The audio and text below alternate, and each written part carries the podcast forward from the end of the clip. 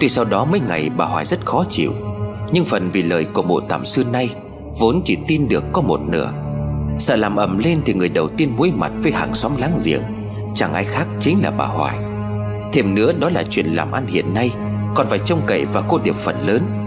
Cho nên dù có nổi máu hoàn thư, Bà Hoài vẫn phải ngậm bồ hòn làm ngọt, Do chưa có bằng chứng. Nhưng bà Hoài cũng bắt đầu để ý chồng nhiều hơn.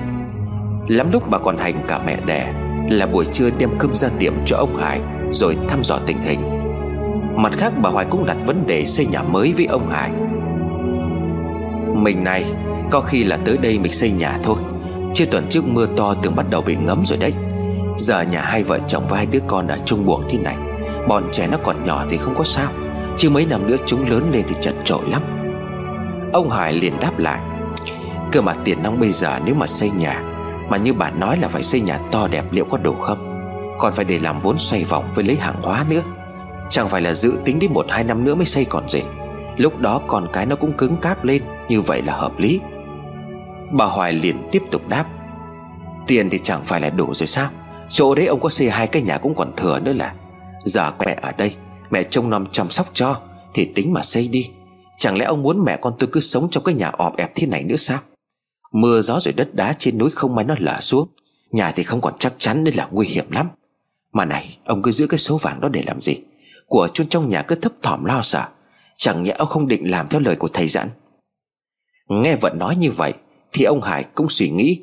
Không phải là do ông quên lời nói của thầy lã, Mà linh tính mách bảo ông nên giữ số vàng đó lại, Bởi đây chưa phải là lúc. Tuy nhiên cũng đã hai năm trôi qua, Cơ hội mà ông đang đợi vẫn chưa thấy đến. Mà cũng chẳng biết đó là cơ hội gì, Chỉ có thể cảm nhận riêng của ông mà thôi. Hôm nay nghe vợ nói, Ông Hải cũng cảm thấy đúng. Vàng được thần cho không dùng Chẳng lẽ cứ chôn ở dưới đất mãi?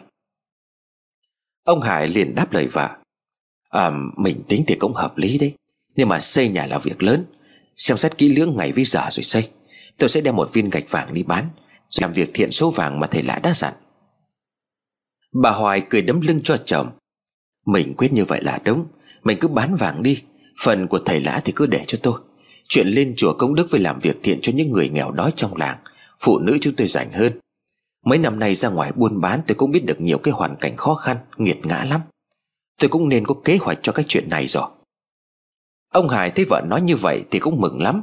Bởi mấy năm nay ông vẫn lo vợ ông tham lam, Không chịu làm theo lời thầy lã dặn. Nay bà Hoài có lòng hướng thiện, Ông cũng cảm thấy vui lây. Chắc có lẽ bây giờ gia đình ông có của ăn của để Con cái khỏe mạnh, Nên bà Hoài không còn chỉ nghĩ đến tiền bạc như ngày xưa. Ông Hải liền nói, Được rồi, Nếu mà mình nghĩ được như vậy Thì tôi sẽ bán cái số vàng đó. Nhưng mà chắc không thể bán một lần hết ngay được đâu. Thứ nhất là sợ họ sinh nghi, Mà chắc chắn là số tiền đó rất lớn. Chắc mà để bán được thì phải lên trên huyện, Có khi là phải cái lên tỉnh đấy. Không thì phải nung chảy ra rồi chia nhỏ ra mà bán. Cơ mà không hiểu sao tôi có cảm giác là cứ để nguyên khối như vậy, Bán sẽ được giá hơn mình à? Bà Hoài cười dịu dàng hỏi chồng. Sao cũng được, miễn là mình bán vàng để xây nhà thì tôi đồng ý hết. À mà dạo này cô Điệp thế nào rồi hả Minh? Ông Hải thấy hôm nay vợ mình tự nhiên nhẹ nhàng. Chắc có lẽ sau thời gian nghỉ ngơi, Nên bà Hoài đã bình tâm trở lại. Ông Hải liền đáp. Thì mình cũng biết rồi còn gì. Việc trước đây là hai chị em làm. Bây giờ một mình cô ấy cáng đáng thì cũng vất vả. Nhưng mà không thấy cái Điệp nó than nửa lời bao giờ. Đúng là chịu khó thật đấy. Mà em ấy còn nói là mình nghỉ nên là phải cố gắng hơn đấy. Khách thì cũng đông. Bà Hoài lén lén liếc chồng Để xem thái độ của chồng ra sao. Bà Hoài liền hỏi tiếp. Mà sao cô Điệp không có chịu lấy chồng nhỉ? Mấy lần tôi cũng hỏi cho mấy cái mối ngon lành rồi, Mà cô ấy cũng không có chịu. Lạ thật đấy, Hay là có người thương rồi cũng nên. Tôi là tôi nghi lắm. Ông Hải cười rồi đáp. Không phải đâu Do bố mẹ cô ấy chết chưa có được 3 năm, Nên là cô ấy chưa có muốn lấy chồng. Vừa đẹp người lại vừa có hiếu, Và lại cả ngày ở tiệm vải như thế Thì lấy đâu ra thời gian mà yêu với đương. Bà Hoài mím môi khó chịu, Bà Hoài liền nguyết. Ái chà, Cái chuyện của cô Điệp mà ông còn dành hơn cả tôi. Mà ông xem qua lại cái cửa tiệm nên giữ ý một chút. Kẻo đâu thiên hạ nó lại đồn đoán, Cô Điệp nó lại khó lấy chồng. Ông Hải liền gắt ngay. Này, bà đừng có mà nói linh tinh đấy. Đừng có mà nghe mồm của thiên hạ. Cô ấy tốt như thế, Chăm chỉ vì nhà mình như thế, Nghĩ xấu thì oan cho người ta. Bà Hoài được thể À vâng tôi chỉ nói như thế thôi, Chứ ai mà biết được mà ăn khổ. Ông Hải thở dài đứng dậy, Ông cũng không muốn đôi co với vợ Rồi lại cãi nhau. Ông Hải liền nói, Thôi, bà cứ ở đấy mà đoán giả đoán non đi. Tôi ra tiệm vải rồi qua xưởng mai luôn. Ngày mai đến hẹn giao hàng rồi, Có lẽ tối nay phải bảo mọi người tăng ca. Còn cái chuyện chỗ vàng tôi cũng đã hỏi thăm một vài người xem sao.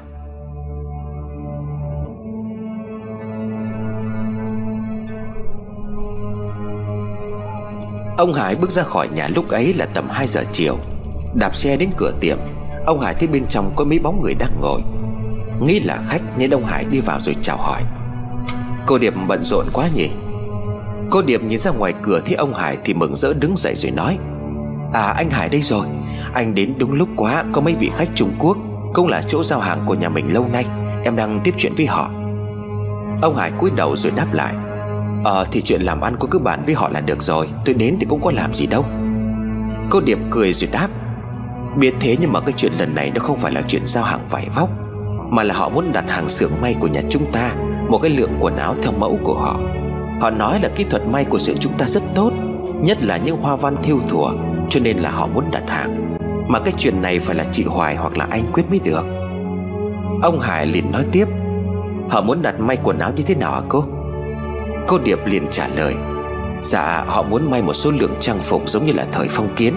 Dạng là quần áo cổ xưa đó anh. Mẫu mà họ đưa cho cũng khá là cầu kỳ. Những cái họa tiết hoa văn em chưa thấy bao giờ cả. Chỉ biết là họ nói là muốn may để làm lễ Hay là đại loại để tưởng nhớ cái thứ gì đó.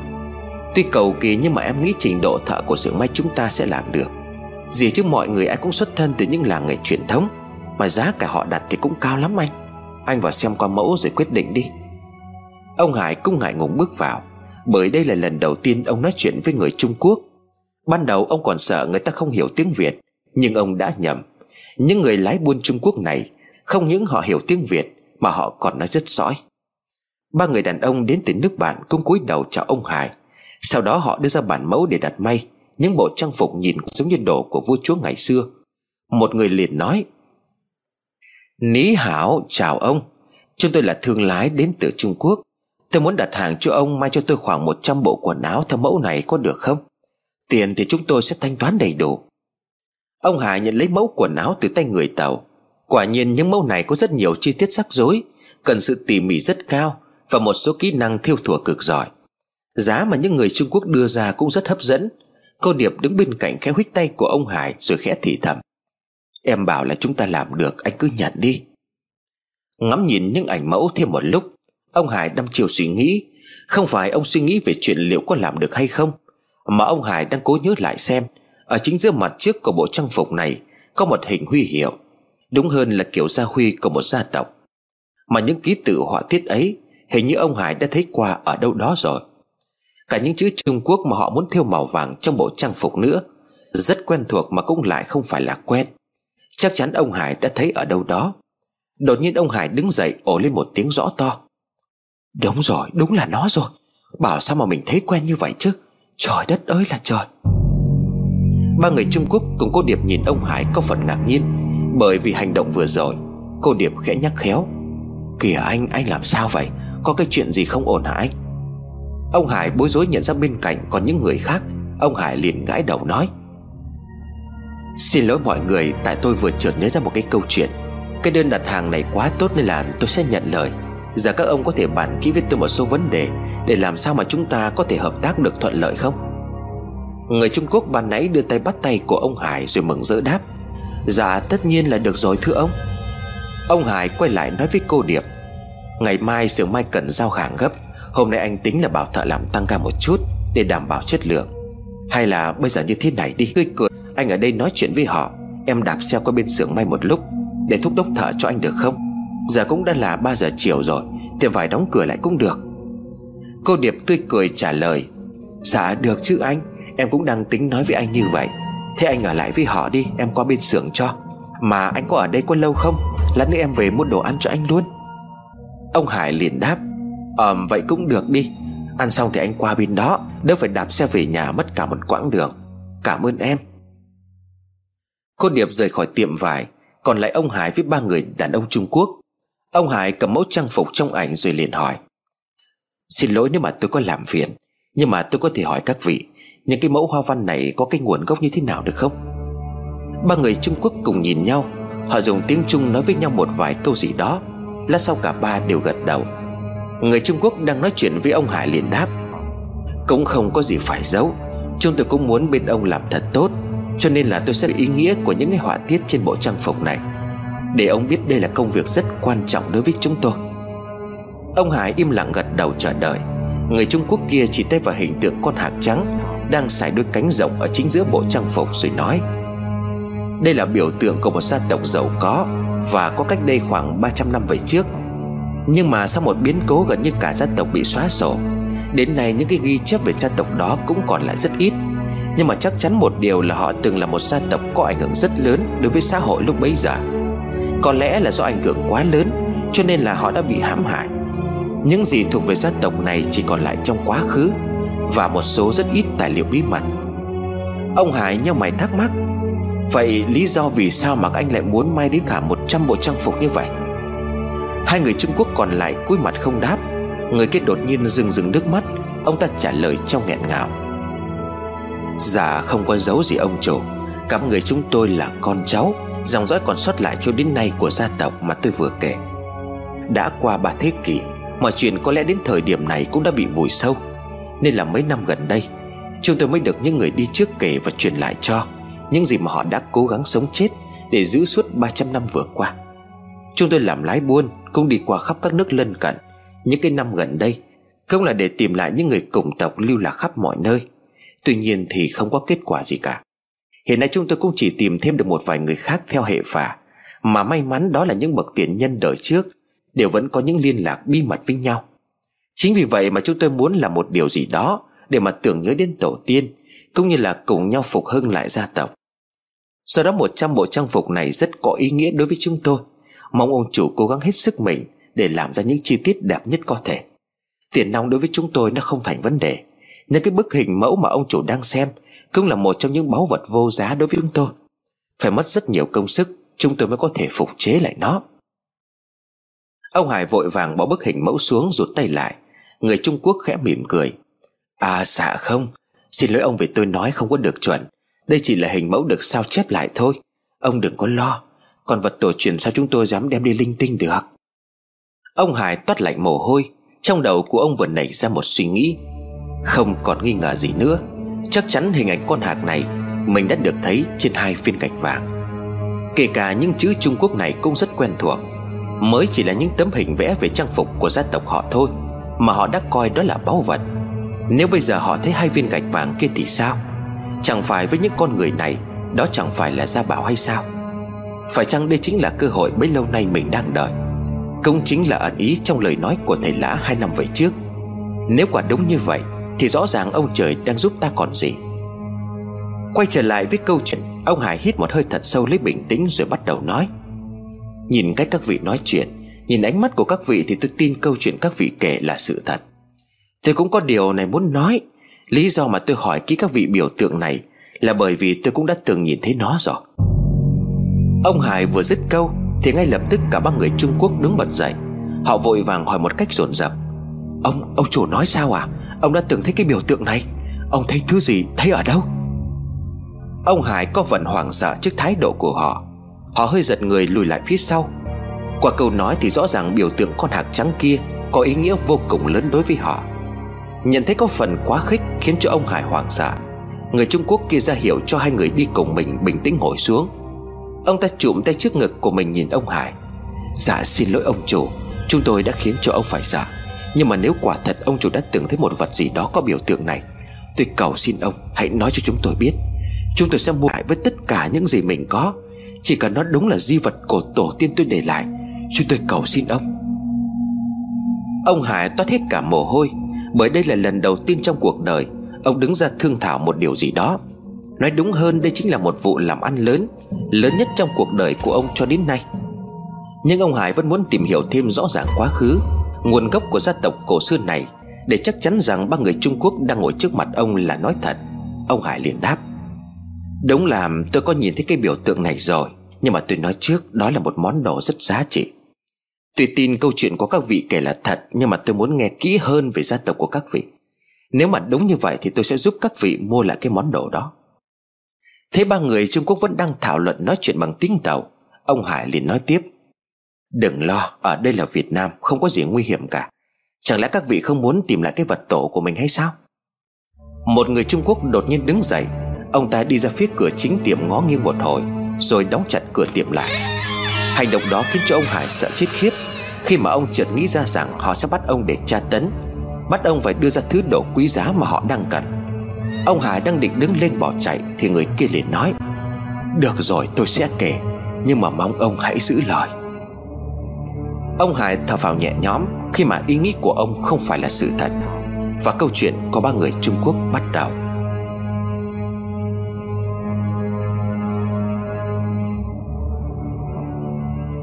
Theo như lời mà họ được đời trước kể lại và ghi chép, Thì biểu tượng con hạc là của một gia tộc họ Bạch. Cách đây 300 năm đó là một gia tộc cường thịnh với sự phát triển rất lớn mạnh. Có những thời điểm những người đứng đầu gia tộc Còn nắm một vài vị trí chủ chốt quan trọng trong triều đình phong kiến Trung Quốc. Biểu tượng con hạc trắng cũng chính là do Hoàng đế Trung Quốc ban tặng cho gia tộc họ Bạch Và được người đời gọi bằng cái tên mỹ miều là Bạch Hạc Gia. Biểu tượng Bạch Hạc khi đó chính là niềm kiêu hãnh, là sự phồn thịnh không thua kém gì vua chúa. Bạch Hạc Gia có những quy định rất nghiêm ngặt. Họ sống ôn hòa giúp đỡ người dân khắp mọi nơi. Chính vì vậy mà gia tộc họ Bạch rất được lòng dân. Có những nơi họ tôn sùng Bạch Hạc Gia còn hơn cả vua chúa. Cũng chính vì vậy, Bạch Gia lâm vào con đường tuyệt diệt. Những cái chết của những người đứng đầu Bạch Hạc Gia xảy đến không rõ nguyên nhân. Những con người cả Bạch Gia tuy rất giỏi, Nhưng họ là ánh sáng, Còn kẻ thù lại đứng trong bóng tối. Triều đình vu oan cho người của Bạch Gia âm mưu tạo phản với thiết lực ngoại bang. Tất nhiên họ tìm thấy bằng chứng được giấu trong nhà của trưởng tộc. Và hoàng thượng ra lệnh chu di tam tộc. Bạch Gia bị thảm sát trong vùng máu, Gia tộc bị diệt vong. Tất cả những gì của Bạch Gia đều chìm trong biển lửa. Cả những người sống không màng đến thế lực Cũng bị truy đuổi và tận diệt. Nhưng ông trời có đức hiếu sinh. Lúc hưng thịnh Bạch Gia sống có tâm, Tích đức với những người trong thiên hạ, nên một vài người trong dòng dõi của Bạch Gia Được gửi đến vùng sơn cước những nơi bộ lạc sinh sống. Triều đình không thể tìm ra những người đó chỉ có như vậy dòng dõi Bạch Gia chúng tôi Mới có thể duy trì cho đến ngày hôm nay. Nhưng nỗi oan của tổ tiên chúng tôi trăm năm vẫn không thể gột rửa. Cho dù máu của Bạch Hạc Gia đã chảy xuống đất Đất không kịp thấm. Tất cả những gì liên quan đến Bạch gia tộc đều bị xóa bỏ. Tổ tiên chúng tôi cho đến nay Vẫn còn bị nỗi lo sợ diệt tộc ám ảnh. Nhưng họ không biết rằng đã 300 năm trôi qua, Câu chuyện mà họ kể đến nay cũng chỉ là một giai thoại. Nhưng chúng tôi là những người thuộc dòng dõi Bạch Gia Tuy biết không thể rửa oan cho tổ tiên, Nhưng chúng tôi muốn hưng thịnh lại gia tộc. Không phải nói quá với ông trổ Nhưng mà con cháu Bạch Hạc Gia bao đời nay vẫn rất giỏi. Dù lưu lạc khắp nơi, Nhưng mà ai nấy cũng đều rất giàu có. Chúng tôi vẫn được giáo huấn phải sống thật tốt với mọi người Và phải nhớ về nguồn gốc của mình, Đúng như biểu tượng Bạch Hạc của gia tộc. Chính vì vậy, ông trổ Nếu như ông nhìn thấy hoặc là có đồ vật gì của Bạch Gia chúng tôi, Thì dù với bất cứ một giá nào Thì chúng tôi cũng sẽ mua lại. Nói xong, Cả ba người Trung Quốc quỳ xuống chắp tay cầu xin ông Hải. Nghe xong câu chuyện của họ, Ông Hải khẽ dùng mình toát mồ hôi lạnh. Nếu đúng như lời họ nói, Thì Bạch gia tộc quá vượng phát. Điều đó giải thích tại sao họ lại có những viên gạch vàng, Mang điểm đặc trưng riêng biệt như vậy. Gia tộc bị xóa sổ, Người trong gia tộc bị thảm sát. Việc của cải của bạch gia tộc lưu truyền trong dân gian Là điều không có gì là lạ. Một câu chuyện như kiểu truyền thuyết nhưng hành động của họ, và nhất là hai viên gạch vàng Ông đang chôn ở trong nhà, Là quá đủ để khiến ông Hải tin đó là sự thật. Tất nhiên là ông Hải cũng biết Đây là một cơ hội lớn nhất cuộc đời của mình. Ông đã tìm ra những vị khách tuyệt vời nhất Để mua lại hai viên gạch vàng. Ông Hải liền nói, Có thật là các vị sẽ mua lại cái thứ đó Bằng bất cứ một giá nào không? Ba người Trung Quốc cùng đồng thanh nói, Chúng tôi xin lấy mạng sống của mình ra để thể Chỉ cần ông chủ cho chúng tôi biết vật đó là gì và thực sự đó là đồ của Bạch Hạc Gia. Ông Hải đỡ ba người họ đứng dậy rồi khẽ khẳng đáp. Tôi đang sở hữu hai viên gạch vàng Có biểu tượng của Bạch Hạc Gia.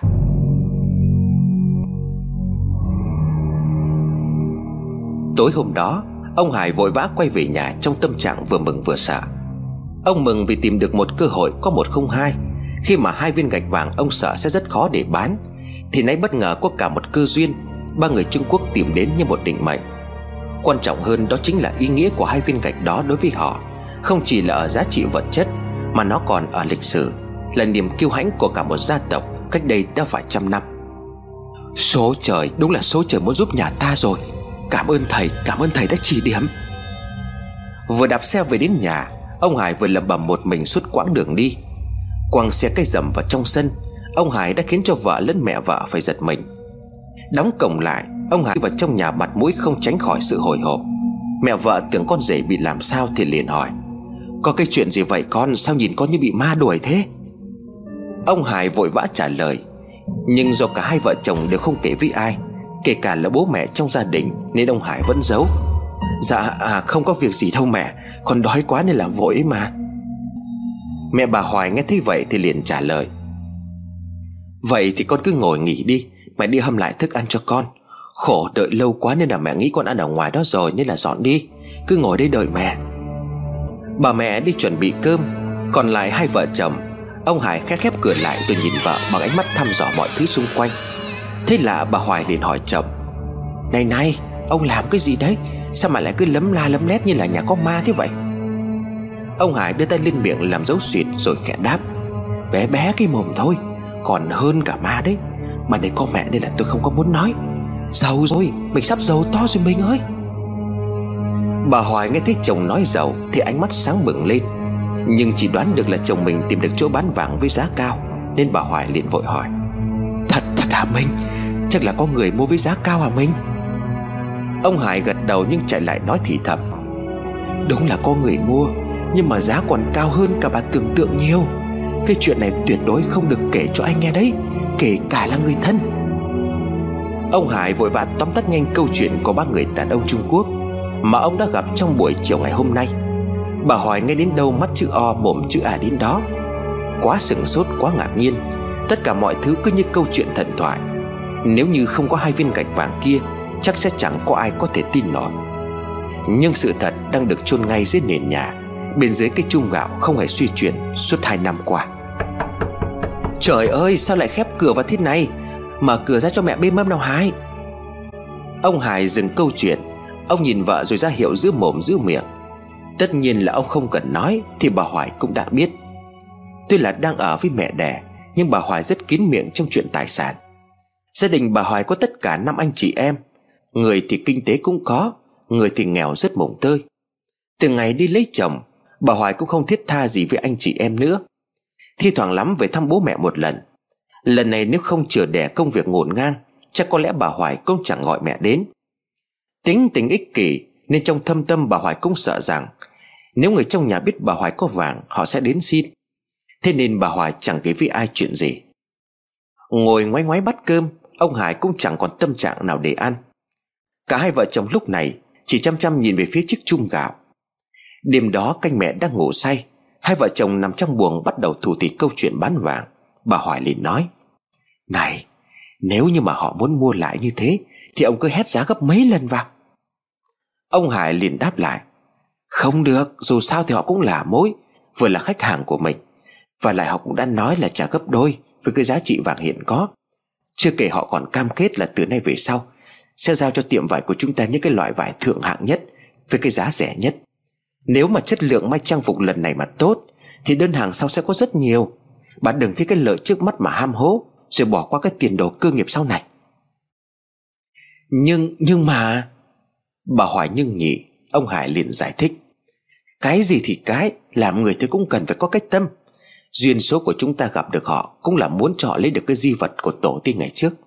Câu chuyện họ kể cho tôi nghe, Tôi còn nghĩ họ trả bằng giá là tôi đã mừng lắm rồi. Bà Hoài lắc đầu rồi nói, Bằng là bằng thế nào? Họ nói là trả gấp đôi thì ông cứ lấy gấp đôi đi. Rõ là kẻ điên thì mới chê tiền.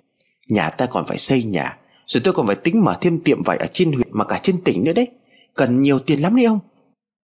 Ông Hải liền tặc lưỡi Ờ thì được rồi, Họ hẹn ba ngày nữa sẽ quay lại. Nhưng mà để cho chắc ăn tôi sẽ tìm một chỗ khác để giao dịch. Nếu để họ đến đây e là sẽ bị phát hiện ra điều gì đó. Bà Hoài liền hỏi tiếp mà ông có nói với họ là hai viên gạch vàng đó Được đào từ dưới giếng nhà mình đến không? Ông Hải liền lắc đầu. Điên thì mới nói như thế. Tôi nói là đào được vàng ở ngoài ruộng. Họ nghe xong còn ngỏ ý là muốn mua cả cái khu ruộng nhà mình. Nhưng mà hai năm nay có cái trồng trọt gì đâu. Phải lại đất ruộng thì cũng do bố mẹ để lại Nên là tôi không có đồng ý. Tôi cũng bảo là đã sới tung cả mảnh ruộng lên rồi, Nhưng mà cũng chỉ tìm được đúng hai viên gạch đó thôi. Mà bà đừng có lo, Tôi thấy họ là người tốt, Sống trưởng nghĩa. Mình vừa là giúp họ, Lại vừa có lợi cho mình. Đừng có tham quá. Sau này mình còn phải nhờ họ nhiều đấy. Bà Hoài liền ầm ở nói, Biết rồi, khổ lắm, nói mãi. Thế tôi bảo mẹ đi chợ sớm. Mình ở nhà đào cái nồi đất đó lên, Rồi mà lấy vàng. Xong xuôi thì xây nhà luôn. Chỗ còn lại thì cất hết đi.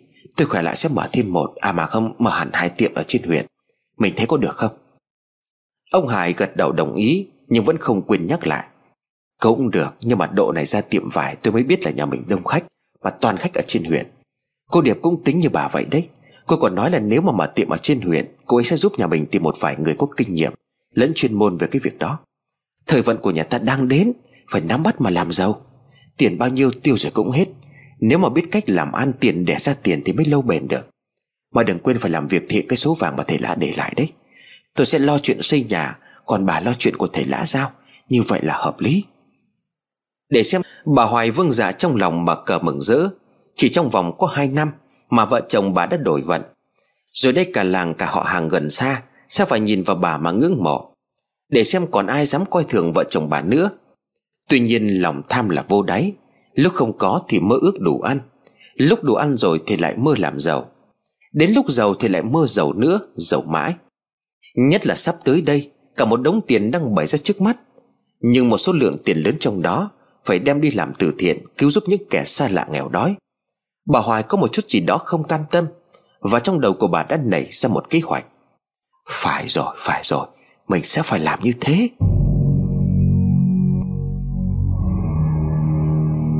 Ông Hải vẫn còn chưa ngủ Nhưng trái ngược lại với suy nghĩ của vợ Ông Hải nằm nhắm mắt tĩnh tâm Thầm cảm ơn thầy Lã. Ông cũng vui mừng khi mà tâm nguyện của thầy Lã gửi gắm hai năm nay Sắp được thực hiện. Vui mừng hơn đó là giá trị số vàng còn gấp đôi. Đồng nghĩa với việc những người được giúp sẽ càng nhiều hơn. Càng nghĩ ông Hải lại càng thấy thầy Lã thật thâm sâu. Mọi câu nói của thầy đều mang một ẩn ý. Một ý nghĩ nhất định là phải đến sau này mới nghiệm ra được. Phải chăng thầy lã không biết ý nghĩa của biểu tượng hạch bạc da Được khắc trên ba viên gạch vàng, Mà thầy đoán được sau này sẽ có người tìm đến chúng? Nhưng là do của của gia chủ tìm được, Nên thầy không dám khuyên là để lại, Mà chỉ nói là chờ thời cơ. Cũng may là ông Hải vẫn còn cố gắng giữ lại số vàng đó. Nếu không thì làm gì có cơ hội của ngày hôm nay? Ông Hải khẽ lẩm bẩm nói.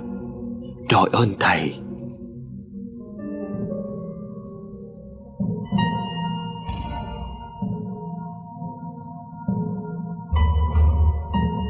Sáng ngày hôm sau, Khi mẹ vợ cắp nón đi chợ, Thì cả hai vợ chồng ông Hải ngay lập tức đào nền nhà lên để lấy vàng. Xê dịch cái chung gạo sang một bên Ông Hải cầm cái xà beng nhắm đúng vị trí chôn vàng lì đục Không mất quá nhiều thời gian Cho xi măng trên bề mặt nứt vụn ra thành từng mảnh. Bà Hoài vừa nói, Ấy, ông nhẹ tay thôi. Rồi sau đó tiếng xà beng đâm xuống nền nhà Đã chạm phải một cái nồi đất chứa vàng năm xưa, Tạo nên một âm thanh đổ vỡ. Ông Hải vội buông xà beng xuống lo lắng nói, Chết chết, tôi làm vỡ rồi. Bà Hoài đặt luôn cậu con bé xuống giường rồi chạy lại. Quả nhiên mảnh vỡ của cái nồi đất lộ ra Cùng với những mảng xi măng. Hai vợ chồng cẩn thận, Nhẹ nhàng dùng tay nhặt nhạnh từng mảnh vụn lên trên. Thứ mà họ đang hồi hộp mặc dù chắc chắn nó đang ở dưới này cũng đã xuất hiện. Hai viên gạch vàng được bọc trên một tấm vải đỏ Vẫn đang nằm đó. Bà Hoài một viên, Ông Hải một viên. Cả hai nhìn nhau mừng rỡ, Y như cái ngày đầu tiên họ tìm thấy vàng. Nó đây rồi mình ơi, Chúng ta giàu to rồi.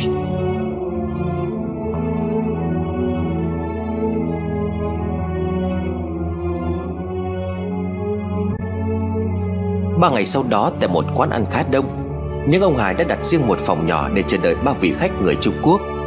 Không chậm lên một giây, Đúng giờ là họ có mặt. Tất nhiên họ còn xách theo mỗi người một túi khá to, Bên trong đựng những thứ gì thì chắc hẳn ông Hải cũng biết. Đó chính là tiền, Rất nhiều tiền. Tuy nhiên họ cũng không vội vàng khi mà chưa biết được rằng Thứ ông Hải nói có phải là thật hay không. Đồ ăn được phục vụ mang lên đã đầy đủ, Cánh cửa được chốt lại. Chẳng ai thèm quan tâm những món ăn nóng hổi Ở trên bàn kia có ngon hay không, Bởi vì họ đến đây với mục đích khác. Người Trung Quốc kia ra hiệu cho hai người đi cùng Đặt ba chiếc túi lên trên bàn rồi đồng loạt mở ra.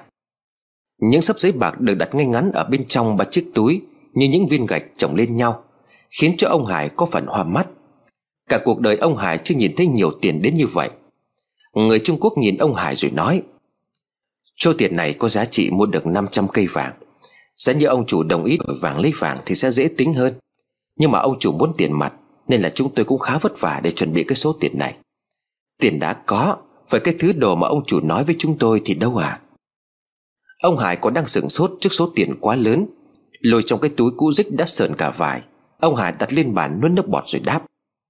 Đây, đây chính là hai viên gạch vàng có khắc biểu tượng con hạc. Các vị có thể cầm lấy để kiểm tra. Tấm vải đỏ được mở ra. Ánh vàng lóe lên, Khiến cho ba người Trung Quốc run rẩy đôi tay, Từ từ tiến lại gần chỗ ông Hải.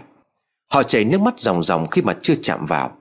Mới chỉ nhìn thấy trên bề mặt viên gạch vàng, Ở chính giữa có hình con hạc sải đôi cánh rộng, Bên dưới có biểu tượng ba chữ Bạch hạc ra Ngay lập tức, Họ quỳ xuống rồi cứ như vậy khóc.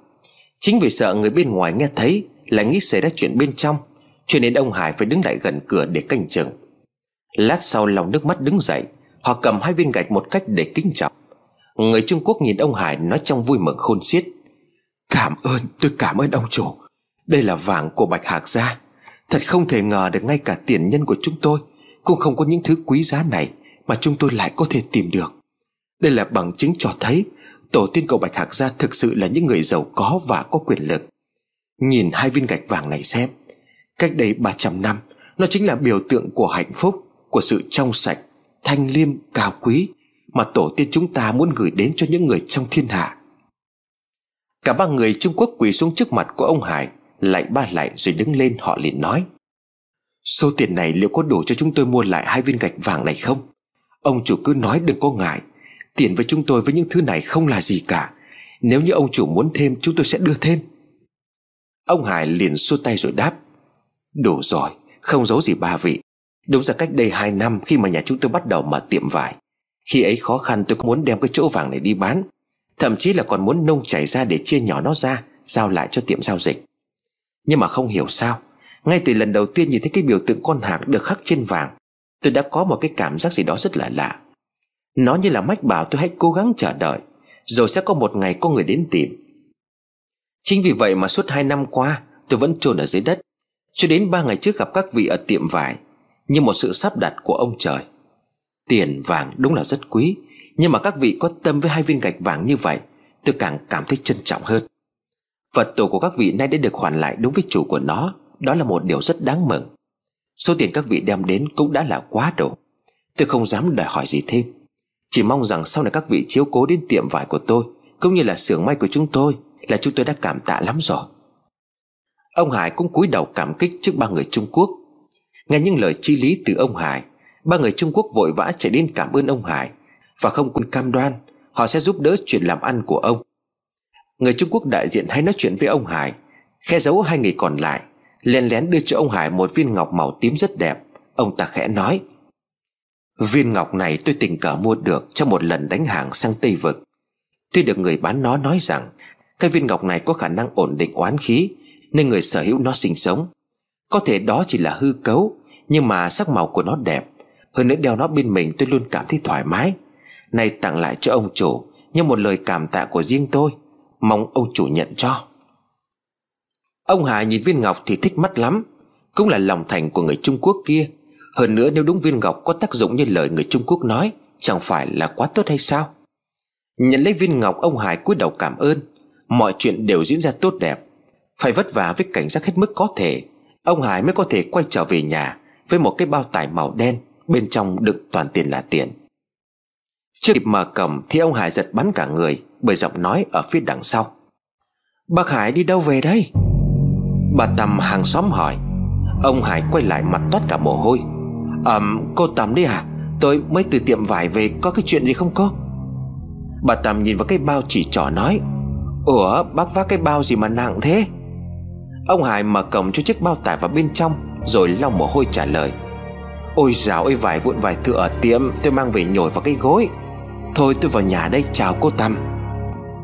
Bà Tâm đang định hỏi mở bao ra xin một ít vải, Thì ông Hải đã chốt cổng khóa lại.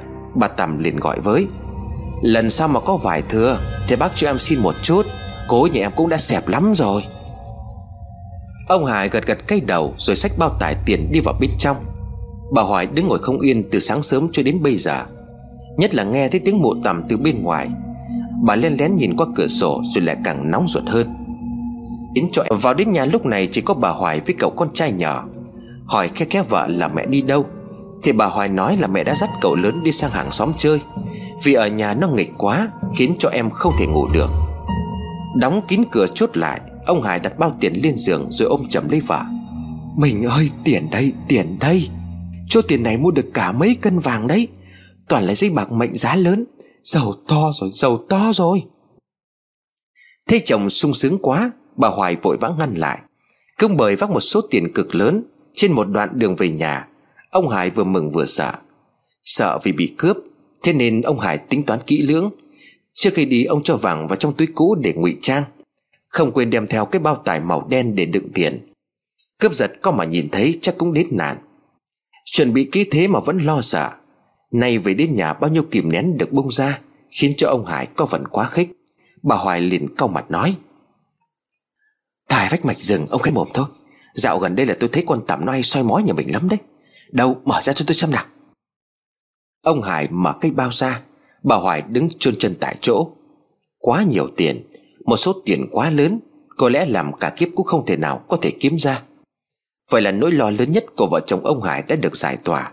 Không những vậy còn được giải tỏa một cách vô cùng hợp lý, Vừa hợp lòng người, lại hợp cả ý trời.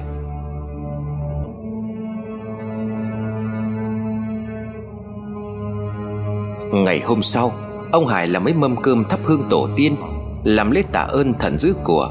Cô không quên đồ cúng vái nơi ban thờ đá.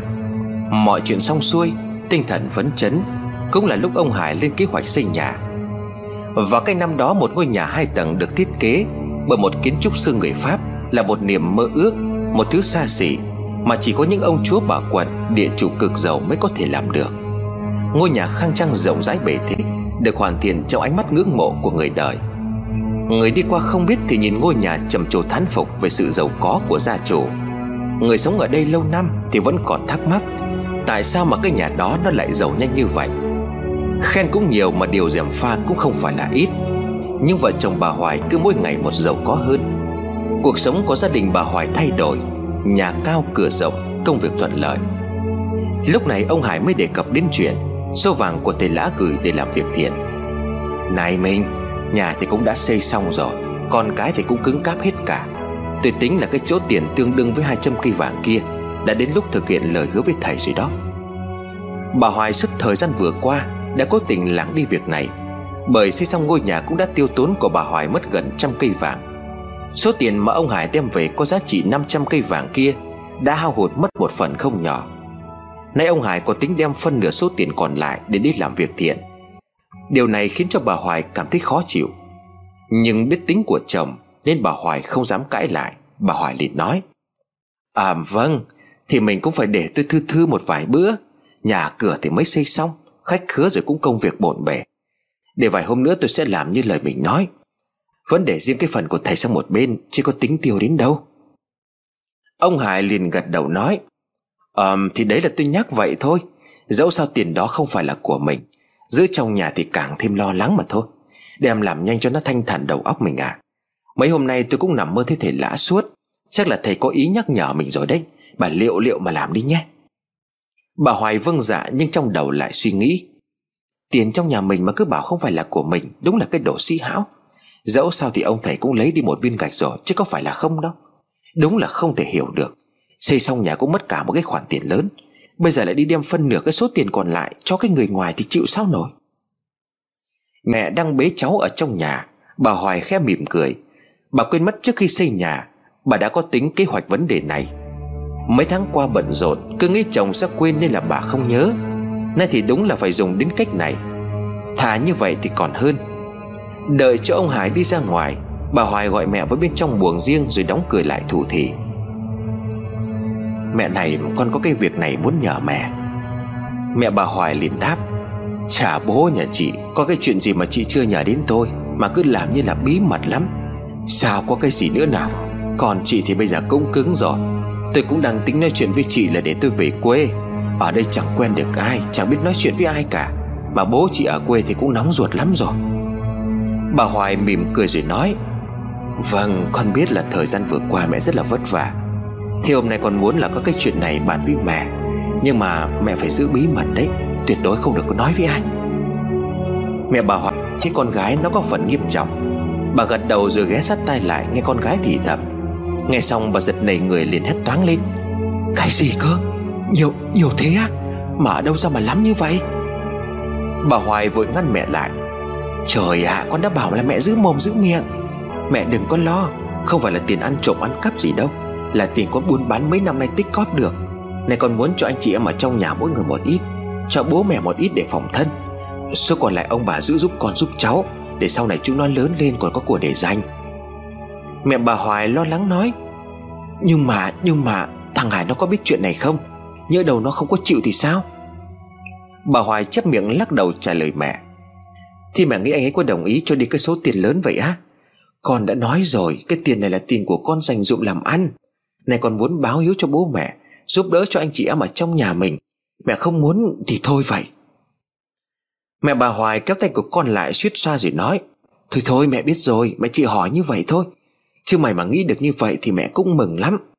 Không giống gì con Bọn nó ở quê cũng đánh tiếng là bảo sao cái Hoài nó lại giàu thế, Mà chẳng thấy cho anh chị em gì cả. Mẹ cứ phải nói là bây giờ con đi làm dâu, Tài sản là của chồng chứ con làm sao mà quyết được. Này thấy con nghĩ như vậy thì mẹ cũng cảm động lắm. Vừa nói mẹ bà Hoài vừa khóc, Bà Hoài liền giận thêm. Thôi mẹ đừng có khóc nữa, Mà cho ai thì cho thì cũng phải dặn là không được nói là tiền của con. Mẹ đã nhớ chưa? Nhất quyết là không được nói với ai về cái chuyện này. Mẹ cứ lặng lặng về quê là được rồi. À mẹ xem giúp con là ở quê có đứa nào chăm chỉ nhanh nhẹn, Biết chăm sóc trẻ con thì đưa lên đây cho con một đứa để giúp việc. Tìm người làng mình cho nó dễ mẹ ạ. Mẹ bà Hoài đồng ý luôn, Bà liền đáp. Được rồi, cái này thì đơn giản để mẹ lo. Gần nhà mình có cái tươi con nhà bà mồi, Mẹ thấy nó chăm chỉ lắm, Để mẹ về bảo nó lên đây giúp việc cho nhà mày. Chứ bây giờ mà tìm người ngoài Nhớ máy mát gì, Không biết đường nào mà lần con ạ. À. Cứ người gần nhà cùng làng cho nó yên tâm. Bà Hoài liền nói Vâng thế cũng được mẹ ạ. À. Vậy ngày kia con sẽ đi lên chùa, Mẹ đi cùng con. Con sẽ đưa tiền cho mẹ mang về quê. Nhớ là phải giữ bí mật đấy, Tuyệt đối là phải giữ bí mật.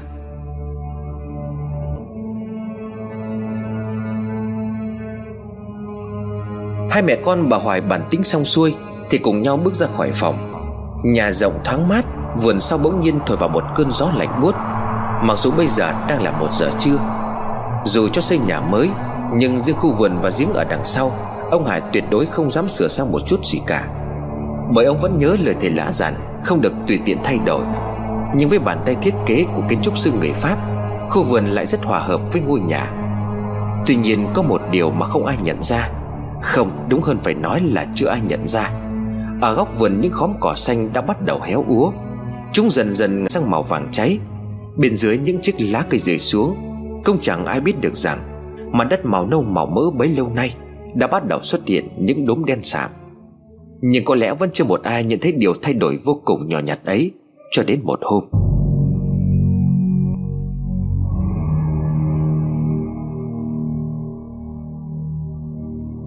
Bẵng đi cũng đã gần 2 năm Kể từ ngày ông Hải xây ngôi nhà mới, Công việc vẫn đang thuận lợi. Đến năm 1977 Là bà Hoài đã mở thêm được hai tiệm vàng ở trên huyện. Và một tiệm ở trên tỉnh. Sưởng may cũng đã rộng rãi sản xuất. Nếu như hai năm trước sưởng may chỉ có 15 người, Thì nay số lượng đã tăng lên là 100 người. Có tiền, có quan hệ, Bà Hoài mua thêm đất để mở rộng kinh doanh. Có vẻ như càng ngày mọi chuyện lại càng thuận lợi. Chính vì vậy, ông Hải lại càng tin rằng Việc vợ chồng ông làm theo lời thầy lã dặn, Đem một nửa viên gạch vàng đi làm việc thiện, thì nay gia đình của ông ngày càng vượng. Cậu con trai cả cũng đã 5 tuổi Cậu thứ hai cũng đã hơn 2 tuổi. Cô Điệp vẫn đang giúp bà quản lý rất tốt chuyện làm ăn. Duy nhất chỉ có một điều, Hai năm sau cô Điệp vẫn chưa lấy chồng Và bà Hoài lại sinh thêm một cô con gái. Mọi chuyện có gì đó cứ như là một chu kỳ quay vòng. Hai năm trước bà Hoài sinh cậu con trai thứ hai, Sinh xong ngay lập tức gia đình cực thịnh. Chuyện làm ăn lên như diều gặp gió. Những đơn hàng từ Trung Quốc Được những người của Bạch Hạc Gia giới thiệu đến với bà Hoài nhiều vô số kể. Trong nước những tiệm vải cũng ngày càng làm ăn khấm khá. Bà Hoài hạ sinh cô con gái cũng gần trùng với thời điểm Mà ông Hải bán hai viên gạch vàng hai năm về trước. Vợ chồng ông Hải mừng lắm, Bởi ai cũng nghĩ sau đây họ sẽ tiếp tục giàu có hơn nữa. Kẻ ăn người ở trong nhà lúc này đã có, Sinh xong bà Hoài lại ở cữ. Nhưng lần này mẹ bà Hoài không lên chồng còn nữa. Làm ăn được, Ông Hải cũng không quên gia đình của vợ. Ông thúc giục vợ trợ giúp gia đình anh chị em trong nhà. Ông cũng xây nhà mới cho bố mẹ vợ Bà Hoài thì từ ngày xây nhà, Có người ở cũng ít liên lạc với cha mẹ ở dưới quê. Ngay cả khi ông Hải nói thu xếp về quê thăm mọi người, Bà Hoài cũng tìm cớ thoái thác. Trưa hôm ấy, Sau khi cái tươi dọn cơm lên cho ông bà chủ, Ăn xong ông Hải nói với vợ, Thôi mình ở nhà đi, tôi đến xưởng may. Bà Hoài đột nhiên nói, Này, tôi đang tính cho cái điệp lên trên tỉnh Trông qua cái tiệm vải mới mà ở trên đó, Ông xem có được không?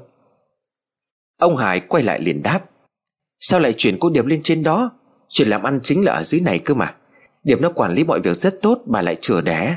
Giờ chuyển cô ấy lên tỉnh Thì tôi lo làm sao cho nó xuể. Không có được đâu, bà tìm người khác đi. Sau câu dò hỏi thấy chồng có phản ứng như vậy, Bà Hoài không hỏi thêm gì nữa. Nhưng đôi mắt sắc lẹm của bà nhìn phía sau lưng của ông Hải Khiến cho cái tươi giúp việc phải giật mình. Nó nói ấp úng, Bà chủ, tôi dọn được chưa hả Bà Hoài giật mình liền đáp. Ờ dọn đi. Mà này, người cùng quê với nhau không cần phải xưng hô như vậy đâu. Cứ gọi chị xưng em là được rồi. Tôi ngại ngùng liền trả lời. Dạ như vậy có được không hả Bà Hoài cười. Có lẽ là người cùng làng, Nên bà Hoài nói chuyện có phần thiện cảm hơn. Xét về tuổi tác thì chúng ta có cách nhau khoảng hai chục tuổi quá hơn. Nhưng mà vai vế thì cũng chỉ là chị em thôi. Bởi mẹ tôi với mẹ chị thì cũng ngang tuổi nhau mà. Có điều tôi sinh muộn hơn, Gọi chị em thôi. Bà chủ với lại xưng cháu nghe nó không có hay. Mà tôi ở nhà cũng đã được hai năm rồi đấy nhỉ. Có điều gì vất vả thì cứ nói với chị. Tôi gãi đầu, tươi cười đáp. Dạ vâng bà. À nhầm, chị cho phép thì em mới dám xưng hô như vậy. Em ở đây thì cái gì cũng tốt. Anh chị cũng rất là quý em, Không có gì khó khăn cả. Em cũng chỉ xin là chị cho em được ở đây giúp anh chị dài dài, Để em kiếm tiền nuôi bố mẹ. Nhà em bây giờ chỉ còn em là lao động chính Mấy người anh trai của em thì nghiện thuốc viện, Người thì chết, Người thì sống thì cũng thân tàn ma dại. Chị thương em, thương cảnh cùng làng, Cho em được hầu hạ anh chị, Đừng có đuổi em. Vừa nói, Tư vừa dân dấn nước mắt, Bà Hoài khét gọi Tươi lại rồi nói nhỏ. Chị có cái việc này muốn nhờ Tươi. Gần đây thấy chồng của chị đi sớm về muộn, Mà chị mới sinh xong không đi ra ngoài được. Tươi giúp chị theo dõi chồng của chị được không? Mà chuyện này chỉ có chị mới Tươi biết được với nhau tôi mà làm tốt Thì mỗi tháng chị sẽ cho thêm tiền để gửi về nhà cho bố mẹ. Tươi nghe xong thì run rẩy đáp Em, em sợ lắm Lỡ đâu ông chủ biết thì em chết. Bà Hoài cố ngọt nhạt nói Đừng lo cái chuyện này dễ lắm. Ngày mai tôi cứ đi đến tiệm vải của cô Điệp. Tôi giả bộ mang đồ ăn cho chồng chị Mà tôi biết cô Điệp không nhỉ? Tôi gật đầu rồi đáp Dạ có em có gặp mấy lần. Chị Điệp xinh lắm Gặp lần nào thì cũng cho em đồ ăn. Bà Hoài ngay đến đây thì bắt đầu cau mày, Đổi giọng ngay lập tức, bà Hoài liền quát. Nhà này để cho mày đói hay sao mà phải ăn đồ thừa của người ta thế? Như thế là mày đang bôi xấu vào mặt nhà này đấy. Tôi giật mình vội vã quỳ xuống chắp tay lại rồi nói Dạ bà chủ bà chủ tha cho em. Em lỡ lời, Em không có ý xấu gì cả. Bà chủ cứ đánh, cứ mắng em thế nào cũng được, Nhưng mà xin đừng đuổi em đi. Bà chủ sai gì em cũng xin làm, Xin bà chủ. Đến đây thì bà Hoài khẽ cười rồi kêu Tươi đứng dậy. Bà Hoài liền nói, Đừng có quỷ như thế, Chị không có đuổi em đâu. Đấy, chị chỉ cần em làm như chị bảo thôi. Nhưng mà không được nói ra ngoài với ai. Ngoan thì chị sẽ thưởng thêm. Giờ em dọn dẹp đi, Chị ngủ đi một lát. Em để mắt tới bọn trẻ nhé. Tôi bị một phen sợ hết hồn. Từ ngày mẹ bà Hoài dẫn tôi đến đây giúp việc cho nhà bà Hoài Cũng đã được gần 2 năm. Ở cái tuổi của tôi ở dưới quê, Người ta đã lấy chồng sinh con có người còn sinh được cả hai con rồi, Nhưng tôi vẫn phải lai lưng đi ở đợ Bởi hoàn cảnh nhà tôi quá nghèo. Nhà có tất cả bảy anh em, Thì sáu người anh là con trai, Đi lính cũng đã chết mất ba người. Ba người còn lại thì lại nghiện ngập, Khiến cho gia đình của Tươi cái bắt mẹ cũng chẳng còn. Cứ lên cơn nghiện, Ba người anh của Tươi lại về nhà đòi tiền. Không có tiền là họ lại đập phá. Mới năm ngoái một người anh của Tươi cũng từ biệt cõi đời. Cả nhà bây giờ chỉ trông vào mỗi mình Tươi Bố mẹ già yếu, Cũng may mắn làm sao đẻ được 6 người con trai. Ông bà vẫn cao tuổi, vẫn cố nặn ra được một cô gái. Giờ đây cô con gái đang phải gồng mình gánh trên vai cả gia đình. Tôi biết thân biết phận của mình, Nên ở nhà bà Hoài giúp việc cho vợ chồng bà Hoài Không việc gì là tôi không làm. Tôi làm quần quật cả ngày lẫn đêm, Vất vả nhưng đổi lại tôi được ăn ngon mặc ấm. Tháng nào cũng có tiền để gửi về nuôi bố mẹ. Ông Hải cũng là người tốt, Nên không đối xử tệ bạc với ai bao giờ. Nhưng tươi lại rất sợ bà Hoài. Ô điểm, Mỗi lần nhìn ánh mắt của bà Hoài liềm chồng Là tươi lại cảm thấy lạnh cả người. Sợ nhưng tươi không bao giờ dám nói. Chủ sai gì tươi đều làm xong xuôi hết cả. Tươi đủ lớn để hiểu rằng Bà Hoài đang ghen với cô Điệp. Bà Hoài nghi ngờ ông chủ với cô Điệp có khuất tất gì đó, Bởi vì mấy hôm trước có người hàng xóm sang đây thăm. Trong lúc rót nước mời khách, Thì có nghe thấy mấy bà hàng xóm nói về ông chủ với cô Điệp. Họ nói toàn những điều không hay tôi nghe thấy hết. Họ bảo ông Hải ngồi với cô Điệp ở trong tiệm vải. Cả hai đóng kín cửa không động tĩnh gì Sao bao lâu mới mở ra. Bà Hoài cũng thuê người theo dõi nhưng không phát hiện được gì. Hôm nay bà Hoài muốn Tươi làm việc ấy, Chính là vì bà Hoài ghen lắm rồi. Bà thân Tươi rất quý ông chủ. Ông Hải luôn biết trước biết sau, Quan tâm tới mọi người ở trong nhà. Tuy miệng bà Hoài nói sẽ cho thêm tiền, Nhưng chưa bao giờ làm như vậy. Chỉ có ông Hải vẫn hay cho Tươi vài đồng Mỗi khi thấy Tươi làm việc cực quá Ông Hải cũng giấu vợ cho Tươi tiền, Bởi hoàn cảnh của Tươi, Ông Hải và cô Điệp đều biết. Đó chính là lý do vì sao Gặp Tươi mà cô Điệp hay mua đồ ăn cho Tươi. Cô Điệp sợ Tươi đói, Mua đồ ăn cho Tươi để Tươi dành dụng tiền lo cho bố mẹ. Tươi thấy cả hai đều rất tốt. Tươi cảm thấy ghét mấy bà hàng xóm lắm. Nhưng do bà Hoài hay nói chuyện với họ, Nên tươi không dám cãi. Trong nhà này nếu phật lòng bà Hoài, Thì tươi chỉ có nước cuốn gói về quê. Cách duy nhất chính là làm theo mệnh lệnh của bà Hoài Để được ở lại.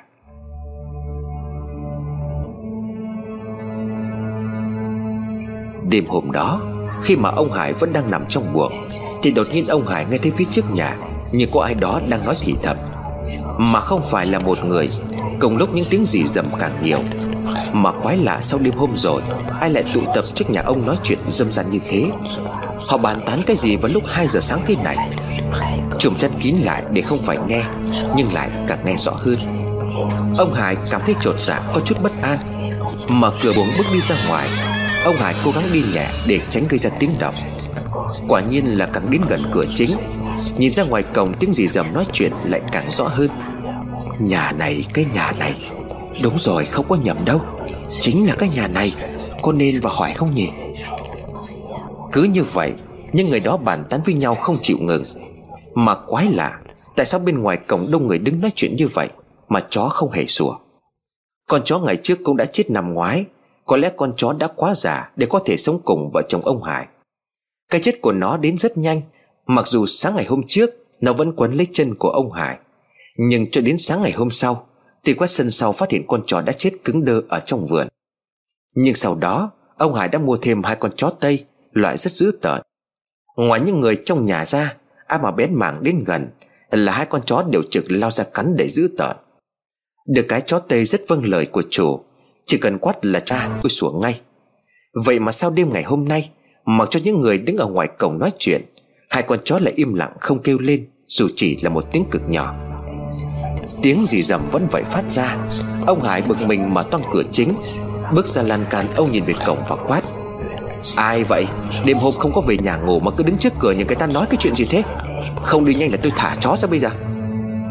Ngoài cổng chẳng có ai. Hai con chó vẫn đang nằm trong sân nghe tiếng chủ, Thì ngóc đầu dậy rồi vẫy đuôi mừng thầm.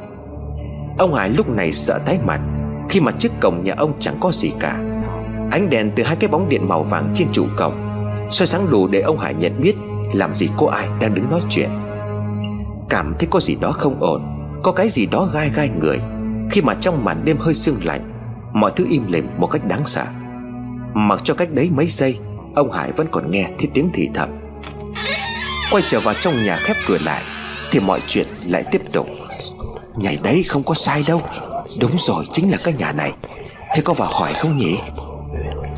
Lần này ông Hải không thể nhầm được nữa. Chắc chắn có tiếng nói đang phát ra từ phía ngoài cổng. Nhưng không mà toang cánh cửa ra nữa. Ông Hải hé một chút rồi nhìn ra bên ngoài cổng. Có người ông Hải đếm. Một, hai, ba, bốn, năm, sáu, bảy. Không phải là hai hay ba người Mà có rất nhiều người đang đứng trước cổng nhà ông Hải. Người nào người đó nhìn rất là nghèo khổ. Họ ăn mặc những bộ quần áo rách dưới Có cả người già có cả trẻ con. Khi mà ông Hải đang hé mắt nhìn qua cửa sổ Thì đột nhiên có một người phụ nữ đang bế trẻ con trong tay quay ngoắt lại. Cô ta đưa ánh mắt nhìn qua khe cửa hẹp nơi ông Hải đang đứng. Cô ta chỉ ngón tay gầy cuộc xanh xao của mình về phía khe cửa, Rồi nhèn miệng cười nhìn ông Hải. Ông Hải toan đóng cửa lại vì sợ, Nhưng điều khiến cho ông Hải kinh sợ hơn nữa Chính là đứa bé cô ta đang bế trên tay. Cái đầu của nó bỗng rơi xuống đất Rồi lăn lông lốc về phía mép cổng. Ông Hải ú ớ không phát nổi thành tiếng. Ông đóng sập cửa lại, Bên ngoài vẫn còn những tiếng gì rầm để đáng sợ. Nhà này phải không? Đúng rồi, chính là cái nhà này. Vừa nãy tôi nhìn thấy ông đó. Ông ta ở sau cánh cửa kia kìa. Cứu, cứu tôi với. Ông Hải cố gắng kêu cứu. Trong nỗi sợ hãi đang bao trùm xung quanh Nhưng chẳng có một ai. Tiếng dép của một ai đó đang đi Đang ngày một tiến lại gần hơn chỗ ông Hải đang đứng. Ai đó phải chăng là những người đang ở ngoài cổng kia Đã vào được bên trong nhà? Tại sao hai con chó lại không sủa? Ông Hải toát mồ hôi lạnh Tiếng cánh cửa mở ra. Một bóng người đen sì đang từ từ bước lại Cho bộ bàn ghế tại phòng khách. À ai đấy? Ai đang ở ngoài đấy đấy? Tiếng đèn pin được bật sáng. Tôi xoay một vòng quanh phòng khách. Thì chợt giật nảy người khi nằm sóng xoài trên nền đất. Không ai khác chính là ông chủ của mình. Ông Hải nằm ở dưới đất co giật từng hồi. Chưa kể miệng đang ú ớ kêu cứu. Toàn thân của ông ướt đẫm mồ hôi, Tóc tài rũ rượi. Sợ quá tư vừa lanh người của ông chủ vừa gọi lớn. Ông chủ, ông chủ ông làm sao thế này? Bà chủ, bà chủ ơi Ông chủ bị trúng gió rồi. Đồng hồ lúc này đã chỉ 12 giờ đêm.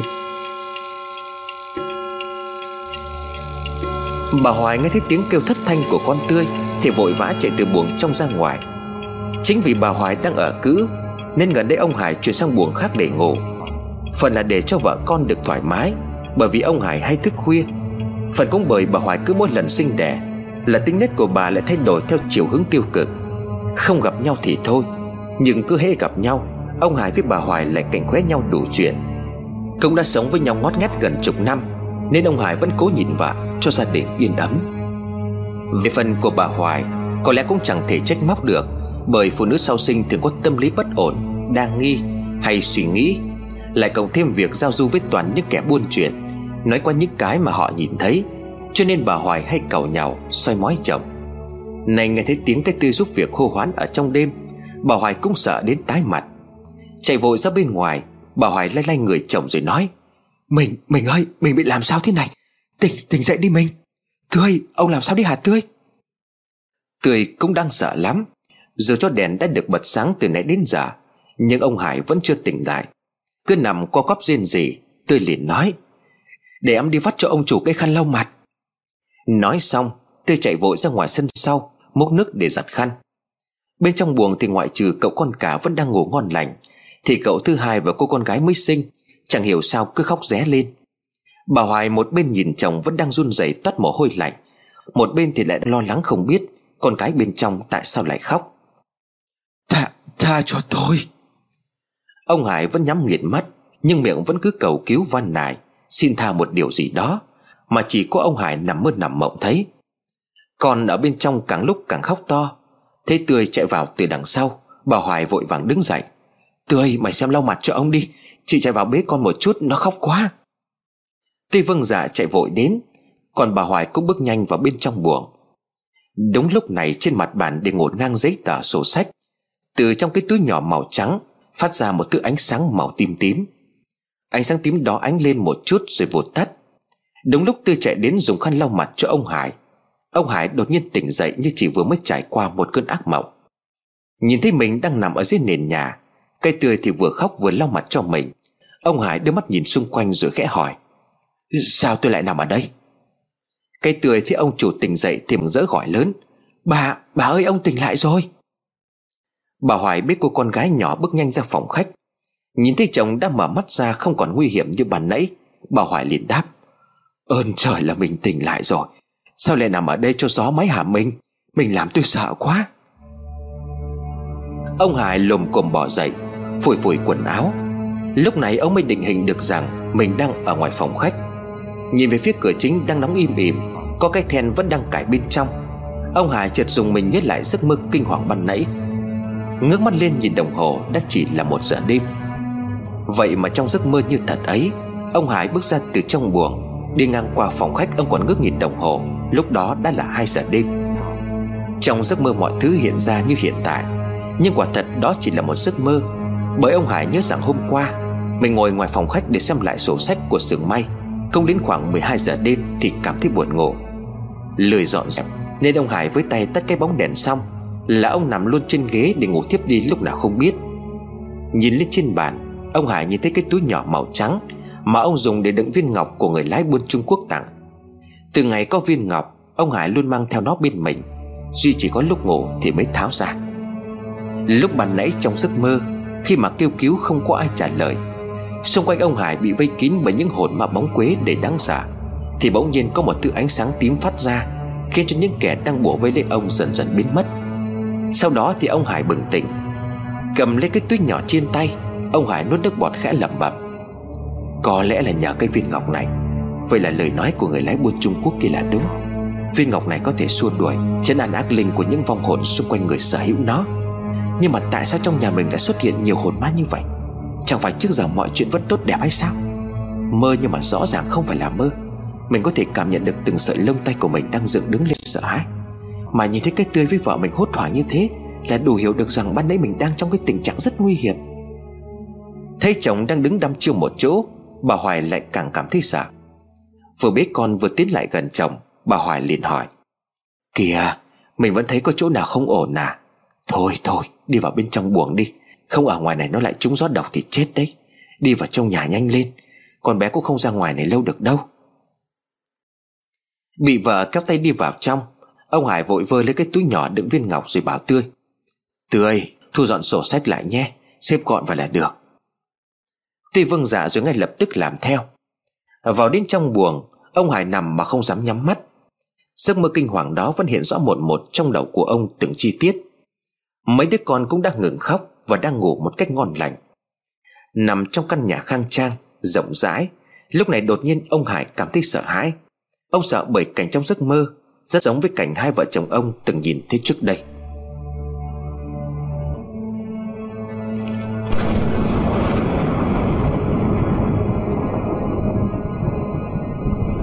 Tiếng sấm nổ báo hiệu một trận mưa rào sắp được đổ xuống. Đúng như vậy, Những hạt mưa rơi lách tách bên ngoài cửa sổ đã đóng kín, Chỉ ngay sau tiếng sấm nổ một khoảnh khắc. Tiếng sấm càng khiến cho ông Hải nhớ đến cái đêm ngày hôm trước. Đêm đó chỉ cũng nổ sấm chớp, Chỉ có điều là không có mưa. Đó chính là cái đêm mà thầy lá đưa vào trong hầm Và dặn rằng nếu trong đêm có ai gọi cửa, Cấm không được trả lời. Và đúng như lời thầy lá, Lúc sấm chớp nổ ra Kèm theo những cơn gió mạnh thổi bung cả cửa sổ lẫn cửa chính, Thì ông Hải và bà Hoài đã tận mắt nhìn thấy. Ở bên ngoài cổng lúc đó có rất nhiều hồn ma làng vàng. Chúng tụ tập trước cổng nhà ông Hải rất đông. Kể từ ngày hôm đó cho đến nay, Cũng đã là 4 năm trôi qua, Đã rất nhiều thứ đã thay đổi, Nhưng mọi chuyện đều diễn ra vô cùng tốt đẹp. Thầy lá dặn dò điều gì ông Hải đều ghi nhớ Và làm theo không dám làm sai. Vậy mà tại sao ngày hôm nay, Ông Hải lại mơ thấy một giấc mơ đáng sợ như vậy? Mà nào đâu hẳn là mơ. Khi mà ông Hải sẽ đến suýt chết Ngay trong giấc mơ của mình. Toát mồ hôi, Ông Hải khẽ nhón tay gọi vợ. Này, mình đã ngủ chưa vậy? Bà Hoài đáp lại ngay. Sao mà ngủ được? Vừa nãy sấm to thế còn gì? May mà bọn trẻ đã ngủ say cả rồi. Mà này, bà nãy ông bị trúng gió hay làm sao mà sợ thế? Người cứ run cầm cập kiểu như là bị kinh phong vậy đấy. Tôi nhìn mà sợ chết khiếp đi được. May mà không có sao. Ông Hải thở hắt ra rồi khẽ trả lời. Gió may cái gì? Tôi đang không biết tại sao tôi lại nằm ở dưới đất đây này. Mà nói khẽ này, Tôi mơ thấy giấc mơ đáng sợ lắm. Bà Hoài chép miệng rồi nói, Thì ông ngủ ở trên ghế Có khi chở mình lăn xuống đất, Rồi sau đó đập vào nền nhà Thành ra chấn động chứ bị làm sao. Thì ông mơ thấy cái gì? Ông Hải liền đáp lại, Tôi mơ thấy bên ngoài cổng nhà mình Có rất nhiều người ăn xin, Đói rách nghèo khổ, Cứ đứng nói chuyện với nhau. Mà này Họ còn chỉ tay vào trong nhà mình rồi nói, Đúng là cái nhà này rồi, Nhà này đấy. Chưa hết đâu, Mà thôi, càng về sau thì càng gây sợ. Hình như là họ đến đây rồi đòi cái gì đấy bà. Bà Hoài nghe câu chuyện thì lập tức trột xả Bà Hoài ấp úng nói, Trời trời đất ơi Mơ với trả mộng. Chắc do ông đợt này bận rộn quá, Lại hay thức khuya nghĩ nhiều nên là nó ra như vậy đó. Chứ nhà mình mấy năm nay Một phần các cụ tôi đều chăm chút, Bàn thờ bát hương cũng không có dám chảnh mạng Nhà ta lại hay bố thí cho kẻ ăn xin, Cờ nhỡ. Phúc đức đầy mình thì lấy đâu ra chuyện ma quỷ đến hành? Ông Hải liền hỏi. Mình nói thì cũng phải. Còn cái miếu với lại ban thờ ở bên ngoài vườn hay là bên trong hầm, Chính tay tôi quét tước, nhang khói không có sót ngày nào. Mọi thứ thì vẫn tốt đẹp lắm. Nhưng mà giấc mơ đó khiến tôi suy nghĩ quá. Hay là mình đã làm sai cái gì không nhỉ? Bà Hoài thích chồng cứ răn giả Mà càng nghĩ bà Hoài lại càng giả Lộ ra cái chuyện tề trời bà đã làm. Nên bà nói lảng đi. Dạo ôi, Đã bảo là mình không có làm gì xấu. Mình cứ lên chùa thành tâm, công quả, Rồi bố thí cho kẻ ăn mày khắp nơi. Bà Hoài chưa kịp nói hết câu, Thì một tiếng sét như trời long đất lở phía sau vườn. Tiếng sấm, tiếng sét khiến cho cả ngôi nhà như trao đảo. Hai vợ chồng nằm trong màn cũng kinh hồn bạt vía. Chỉ duy nhất ba đứa con trẻ vẫn ngủ ngon, không hay biết gì.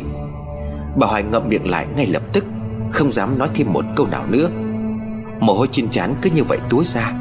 Trong khi toàn thân của bà Cảm nhận được một sự lạnh cóng chảy dọc sống lưng, Kẻ làm ra điều khuất tất muôn đời nay, Bao giờ cũng sợ tiếng sét. Họ sợ họ làm sai Sẽ bị thiên lôi đánh chết. Nhưng chỉ khi nào tiếng sét đánh xuống Thì họ mới sợ. Tuy đang nằm ở trong nhà, Nhưng tiếng sét rền trời vừa xảy ra Cũng đủ khiến cho bà Hoài muốn đứng tim Vì điều xấu xa bà Hoài đã làm trong quá khứ. Chưa kịp hoàn hồn lại thì bà Hoài giật nảy người bởi tiếng nói của ông Hải. Này, Cô nghe thấy tôi nói gì không đấy? Gì gì cơ? Ông nói gì? Tôi không có nghe rõ.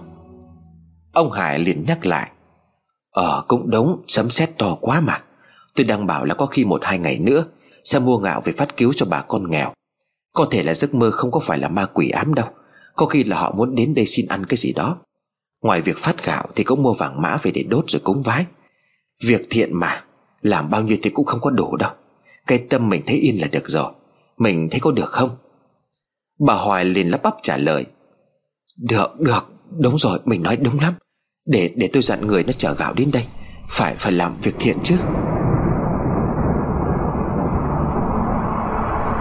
Mưa vẫn rơi nặng hạt. Gió thổi vào bên trong hầm tạo ra những âm thanh ải oán.